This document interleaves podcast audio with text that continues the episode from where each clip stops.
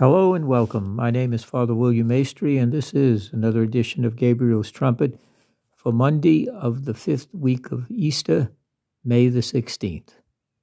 Our reading this morning comes by way of Acts of the Apostles, chapter 14, verses 5 through 18. Acts chapter 14, verses 5 through 18. While Paul and Barnabas are continuing their evangelization and their missionary activity of preaching the gospel and preaching about Jesus crucified and risen, and the reaction of the crowds to their teaching and preaching has been overwhelming, overwhelmingly positive through the working of the Holy Spirit. And they're attracting more and more who come over and are converted to the good news of Jesus Christ. And they make their way through Iconium. And as they're there, they go to a uh, town in Lystra and Derbe, and they begin preaching and teaching. And there are people who are Jews and Gentiles who come together, and the leaders are once again uh, threatened by the success of Paul and Barnabas. And so they hatch a plot that they will stir up the people to kill Paul and Barnabas. Well, through the Holy Spirit, Paul and Barnabas find out about it and they move on. And they go to Lystra, a neighboring place, and they preach there. And as they're preaching, uh, Paul sees one of those who are attending there. He is a paralytic, and he has been paralyzed since his birth. Uh, he has never walked, he's never been able to move on his own. But Paul, through the Holy Spirit, sees that he is a man of deep faith faith in what Paul is saying and faith in Jesus Christ. And he calls out to him and he says, Paul says to the man, Stand up on your feet. And this man has never walked. Stand up on your feet.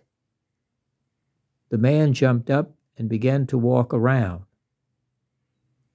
That is, the words of invitation from Paul to him. Now he is able to stand and walk through the power of God through Paul's invitation.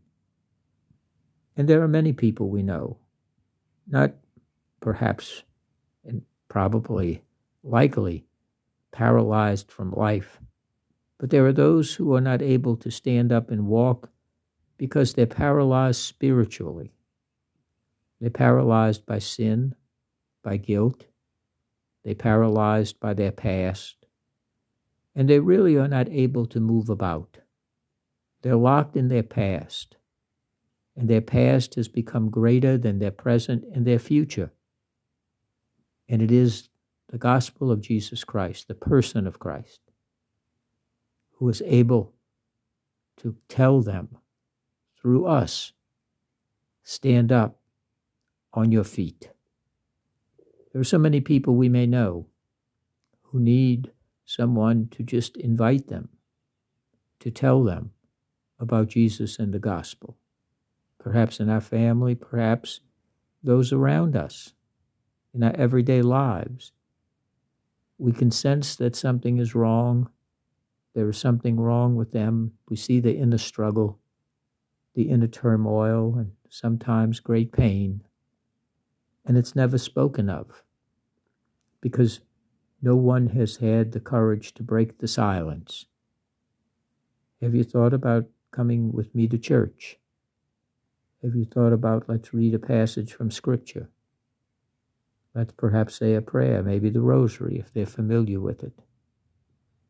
Some kind of invitation. What we are saying is just what Paul said stand up on your feet so that they may be invited, they may be called, summoned to stand up and let Jesus Christ, who is bigger than your past, liberate you straighten and strengthen your limbs, and above all, set your soul free. The reaction of the Lycaonians is, is something that Paul and Barnabas did not expect and they don't want. Because the Lycaonians, uh, who are uh, pagans, what do they do? They exclaim, Gods have come to us in the form of men.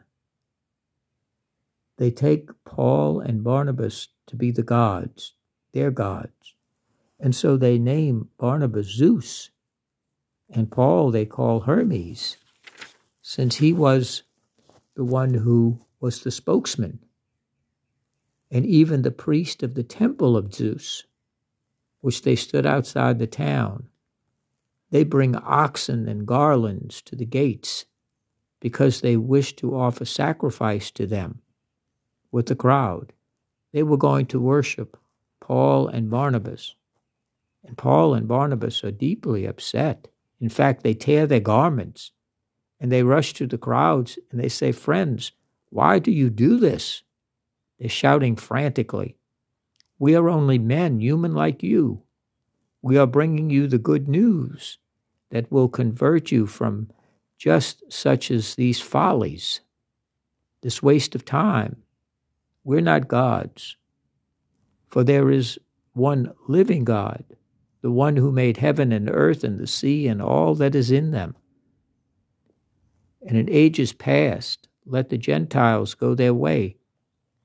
But God has now sent us to bring you the great message of salvation that in Jesus Christ, crucified and risen, you are freed from your sins and you are reconciled to the one true living God, the one true living God. And no matter what they said, uh, they could uh, not stop the crowds from uh, offering sacrifice to them. So, of course, they have to try more instructions and eventually have to move on because they have other places to go.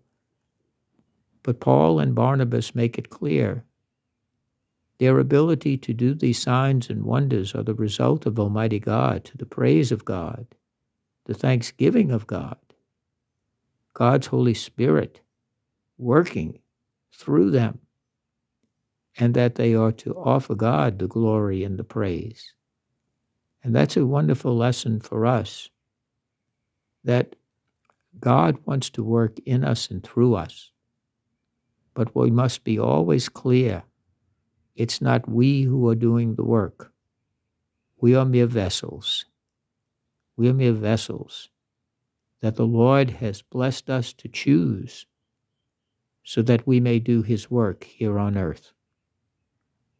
So each day the Lord calls us, perhaps not as dramatic as this, often not, but in the ordinary everyday things of our daily lives, the Lord calls us to be his vessels in our everyday lives, to bring his message, to be his presence, but never to become confused that we are gods.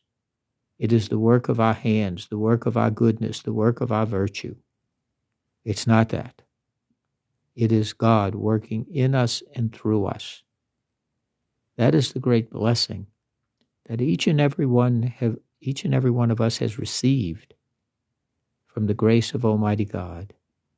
So in all things and in every way, God be praised and in great humility and in great thanksgiving, we praise God who called upon us to be his vessels so that God's work on earth may truly be our own, our own as faithful vessels of the presence of Almighty God. God bless you.